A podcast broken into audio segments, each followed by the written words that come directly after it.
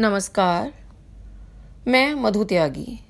Radio मेरी आवाज़, मेरी पहचान के मंच से, कक्षा दस की पाठ्य पुस्तक स्पर्श से, कबीर की साखियों के कुछ मुख्य बिंदु प्रस्तुत कर रही हूँ। मीठी वाणी बोलने से सुनने वालों को शांति प्राप्त होती है। वे विनय और आदर भरे वचन सुनकर सुखी होते हैं। इससे वक्ता भी शीतलता अनुभव करता है। जब वह अहंकार शून्य वचन कहता है तो उसकी मिठास उसके तन को भी ठंडक पहुंचाती है। जैसे दीपक के प्रकाश से अंधेरा समाप्त हो जाता है, उसी तरह प्रभु प्रेम का प्रकाश होने से मन में स्थित सारे भ्रम, संदेह और प्रश्न समाप्त हो जाते हैं। अज्ञान मिट जाता है। ईश्वर कण कण में व्याप्त है, पर फिर भी अज्ञान, अविश्वास और अहंकार के कारण मनुष्य उसे देख नहीं पाता। मनुष्य स्वयं को महत्वपूर्ण मानता है इस कारण प्रभु के दर्शन नहीं कर पाता।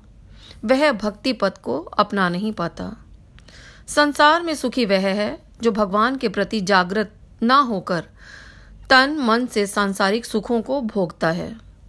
दुखी वह है जो भगवान के प्रेम में पड़ जाता है, जो दिन रात ईश्वर से मिलने के लिए जागता रहता है और तड़पता है। सोना का अर्थ है प्रभु के प्रति उदासीन होना और जागना का अर्थ है प्रभु के प्रति आस्थावान होना।